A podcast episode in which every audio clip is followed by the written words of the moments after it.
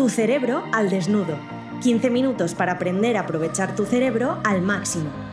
Con el neurocirujano Osman Salazar y el emprendedor Ignacio Verges. Puedes conocerles mejor en tucerebroaldesnudo.com.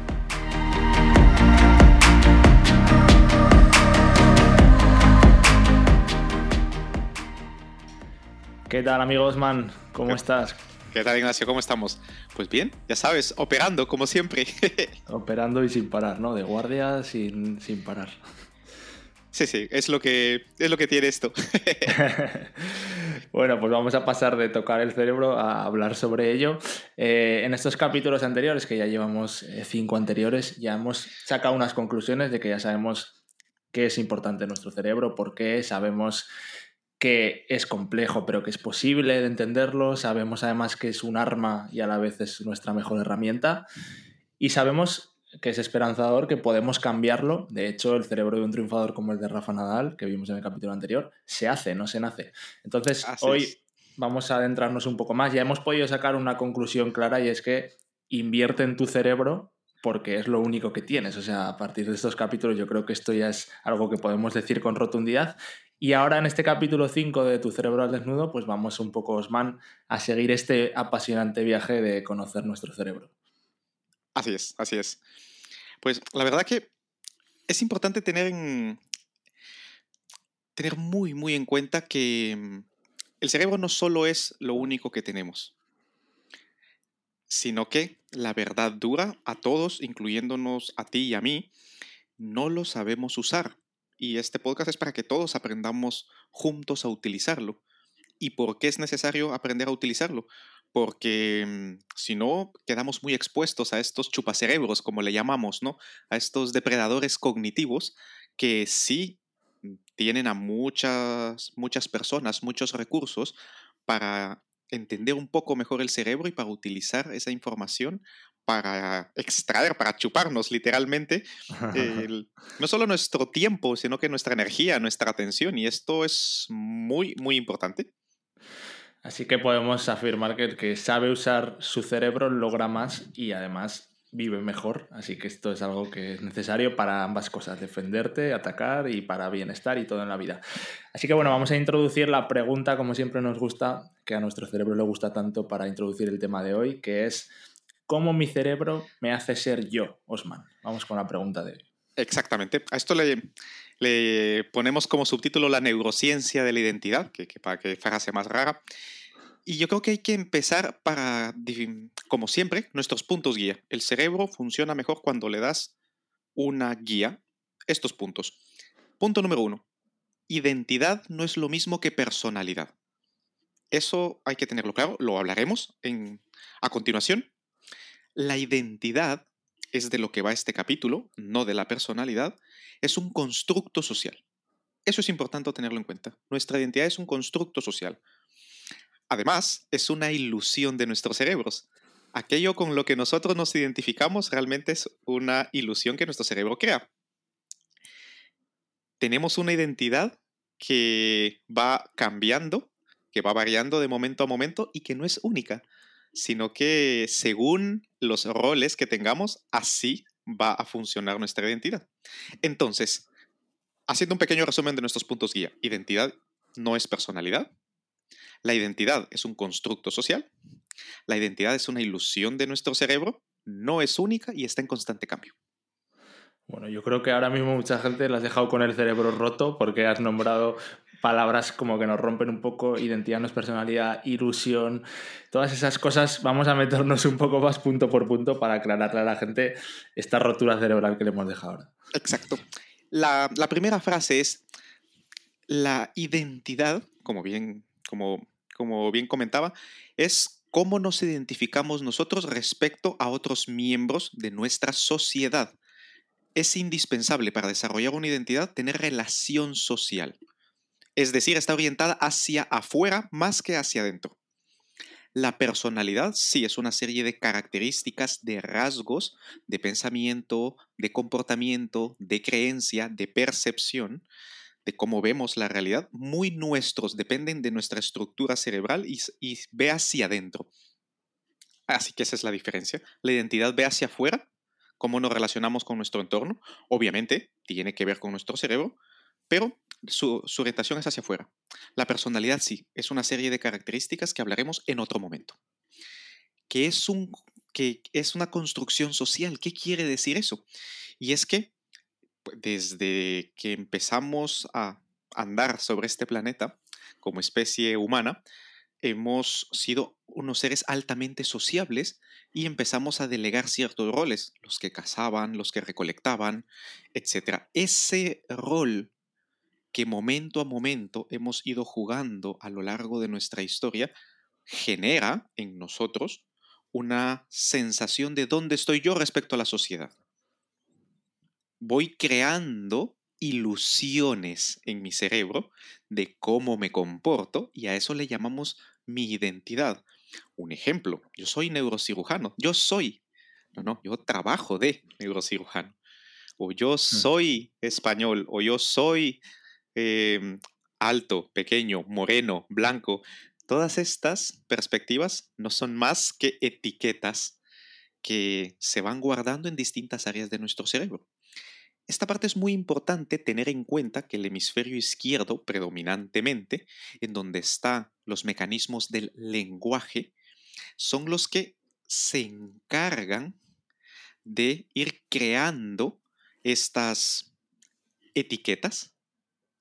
No es lo mismo el yo que siente, el yo que experimenta, el yo que recuerda. Todas estas distintas identidades son distintos entes de nuestro cerebro. La ilusión de que solo existe un solo yo es en sí misma una ilusión, una sensación de continuidad que crea nuestro cerebro, obviamente, para que seamos sanos mentalmente, no, para que no nos sintamos que hay una serie de, de legión dentro de nosotros. Es importante saber de que estas manifestaciones cerebrales se representan en la sociedad a nivel filosófico, por ejemplo, la gente ha pensado acerca de la identidad. Esta filosofía, esta forma de pensar de distintas culturas, forman las bases de lo que le llamamos cultura, esas costumbres y esas tradiciones con las que nos identificamos. Y ahora llego a dos puntos importantes en nuestra sociedad. Siempre hemos sabido que la identidad es algo social, pero ahora nos encontramos ante una explotación de la economía de la identidad y de la política de la identidad. La sociedad se ha polarizado y en el caso de la economía es un objeto directo de monetización, de capitalización, de generación y de extracción de recursos económicos en base a que tú cojas una etiqueta. Un ejemplo sencillo, te puedes definir como un Apple Boy, un Apple Girl. Es decir, utilizas iPhone o utilizas Android. ¿Utilizas Mac o utilizas PC o cualquier otra marca? Por poner pequeños ejemplos, ¿utilizas cualquier coche utilizas un Tesla? O cualquier marca de ropa, la que quieras. Estas son, esto, esta y sus múltiples diferencias es lo que representa la economía de la identidad. Respecto a la política sucede algo muy similar. Eres conservador o liberal, derecha, izquierda, progresista o no. Si estás a favor de unos conceptos como el aborto, como la, la inmigración, como el salario único, como la propiedad intelectual, etc. Esta política, identificarte con un grupo, también genera que seamos objeto de manipulación por una parte y de influencia por la otra. Cada una de estas etiquetas sociales está representada en nuestros cerebros. La economía en el circuito de recompensa, la política en el circuito del poder, asociada también al miedo, la parte filosófica más en los centros de pensamiento más elaborado. Haciendo un pequeño resumen, cada una de los aspectos sociales de la identidad tienen su influencia directa en los mecanismos, en cómo nuestro cerebro funciona para ir eh, creando estas ilusiones a las que al juntarlas crean la sensación de que existe un yo. Un yo que piensa, un yo que siente, un yo que recuerda, etc. Bueno, madre mía. No quiero, no quiero ser el tiquismiquis, pero es que a lo mejor hay gente que igual que yo ahora está pensando, venga, Osman, no seamos descerebrados, me estás diciendo aquí que no somos un yo, que hay muchos yoes, pero esto qué locura es. Entonces, volviendo a la pregunta inicial, por dejarlo claro, entonces, ¿cómo mi cerebro me hace ser yo? Si estamos hablando de que es una identidad tan múltiple. Efectivamente. Hay una frase muy buena, ah, honestamente no recuerdo ahora mismo quién la, quién la dijo o a quién atribuírsela, es necesitas un cuerpo para tener un cerebro, pero necesitas múltiples cerebros para tener una mente. ¿A qué se refiere esto? Pues evidentemente nosotros nacemos, somos un organismo, tenemos un cerebro, ya está. Pero si un ser humano no se relaciona con absolutamente nadie, en primer lugar se va a morir porque ni siquiera puede alimentarse. Pero para adquirir esa sensación de identidad debe relacionarse. Cuando somos niños, tenemos la identidad con, nuestra, con nuestro cuidador más cercano, generalmente es nuestra madre. De hecho, los niños muy pequeños no saben diferenciar entre si es madre, que, si quién es la madre y quién es el niño. A medida que vamos creciendo y evolucionando, vamos adquiriendo distintas identidades. Y cada identidad va a un ritmo diferente. Por eso vemos que personas se comportan en un contexto de una forma muy madura, vamos a decirlo así, y en otros contextos de una forma muy infantil porque sus distintos yoes, sus distintas etiquetas de identidad, que a su vez están representadas en distintos sitios del cerebro, tienen distinto grado de evolución, de desarrollo. Nadie es completamente desarrollado en todas sus etiquetas, eso no existe. Es por eso que digo, y no solo lo digo yo, claro, las personas que se encargan de investigar el cerebro han llegado a la conclusión de que el yo, la identidad, no es más que una ilusión, que se sustenta en distintas partes que a su vez no son más que nombres, que etiquetas, para relacionarnos con otras personas. Ahora entiendo por qué me dice Sandra muchas veces que yo en el trabajo soy de una manera y luego dejo el trabajo y como que me relajo y soy otra persona. Pues claro, son estas etiquetas. el Ignacio que trabaja no es el mismo Ignacio que disfruta, por ejemplo. Literalmente son dos individuos, son dos identidades. Aquí está la explicación. Bueno, pues vamos a, como siempre, llevar esto a la práctica, acercárselo a la gente.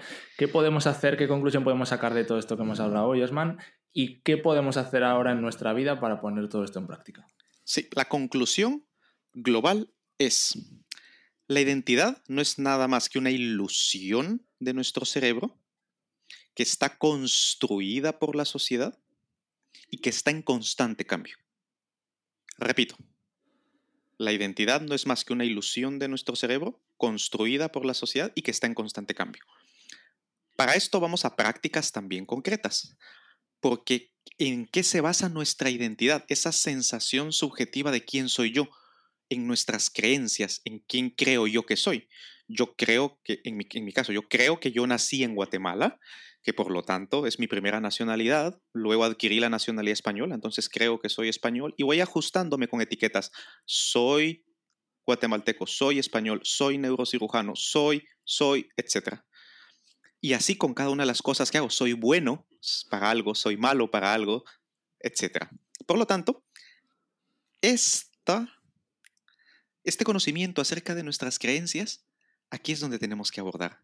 Honestamente, ¿Cuándo ha sido la última vez, si es que lo he hecho alguna, si es que lo hemos hecho alguna vez, de poner nuestras creencias de nosotros mismos a prueba? Es decir, la práctica incluye cinco pasos. Primero, hacer un listado de nuestras creencias, ponerlas todas. Yo creo que, lo que fuese. Todas las creencias respecto a nosotros mismos. Después, hacer un análisis y ver, ¿esta creencia realmente es mía o viene de fuera? Me lo dijo mi padre, me lo dijo mi madre, me lo dijo mi amigo, me lo dijo mi novio, mi novia, lo vi en una peli, lo vi en una serie, lo vi en el periódico, me lo dijo un político, es una etiqueta con la que me, millennial, como lo utilizan los, eh, los economistas y la gente de negocios, soy un millennial, ¿qué es eso? Yo soy un millennial, ¿quién me ha dicho eso? Esta idea no es mía, esta viene de fuera, por poner un ejemplo. Luego, poner, ¿esta etiqueta es mía o viene de fuera? Y ponerlo alrededor, al lado de la etiqueta hacer un recuento de cuáles realmente son mías, te darás cuenta que siendo objetivos, ninguna es realmente tuya, salvo contadas excepciones. Y aquí vienen los últimos dos pasos. ¿Qué evidencia tengo yo para creer que yo soy esto? ¿Qué evidencia real? Lo que dice la ciencia y lo que dice mi día a día, el sentido común y mi vida práctica. Y evidentemente, si no hay evidencia que sustente esa creencia, hay que cambiarla. Y aquí es donde está el paso más importante. Un pequeño resumen. Uno, con hacer un listado de nuestras creencias en nosotros mismos. Dos, ver si son nuestras o no. Tres, cuantificar cuántas son nuestras y cuántas no. Cuatro, ver el grado de evidencia que hay para sostener esa creencia. Y cinco, la que no tenga evidencia, habrá que cambiarla. Bueno, pues eh, yo creo que el ejercicio está claro. Vamos a hacerlo durante esta semana. Ya sabemos que es, sabemos que es importante cambiar nuestras creencias, sabemos además por qué, porque al final esto, como siempre decimos, nos va a llevar al bienestar y al éxito, que es lo que queremos y necesitamos. Así que para saber el cómo, pues necesitamos obviamente herramientas como esta, necesitamos más formación, recursos y todo esto es lo que queremos proporcionar con este proyecto, que como siempre decimos es mucho más, es una plataforma, es mucho más que un podcast. Va a haber cosas muy interesantes, ¿verdad, Osman?, que estamos preparando y solo hay una manera de que te puedas enterar, que es suscribiéndote a la lista de correos. A lo mejor te interesa, así que a lo mejor es interesante que entres a tucerebroaldesnudo.com y te suscribas ahí a la lista de correo para enterarte de las futuras cosas. Y además desde ya vas a recibir eh, mucha bibliografía que vamos trabajando en estos episodios y que enviamos ahí a, a la gente que está suscrita. Así que nada, en el siguiente episodio, como ha dicho Osman, en este hemos hablado de la identidad, en el siguiente vamos a hablar de la personalidad, así que vamos a hablar de mi cerebro y mi personalidad, ¿de qué va eso? Eso es lo que trataremos a la semana que viene y durante esta semana hagamos los deberes que nos ha dicho Osman y trabajemos en ello. Bueno, Osman, un saludo. Un saludo, Ignacio, y un saludo a todos. Hasta luego. Un saludo a todos. Hasta luego. Si te ha gustado este podcast, compártelo. Compartir es vivir e igual puedes ayudar a alguien. Y si quieres estar al tanto de todas las novedades que vienen, suscríbete a nuestra lista de correo en tucerebroaldesnudo.com.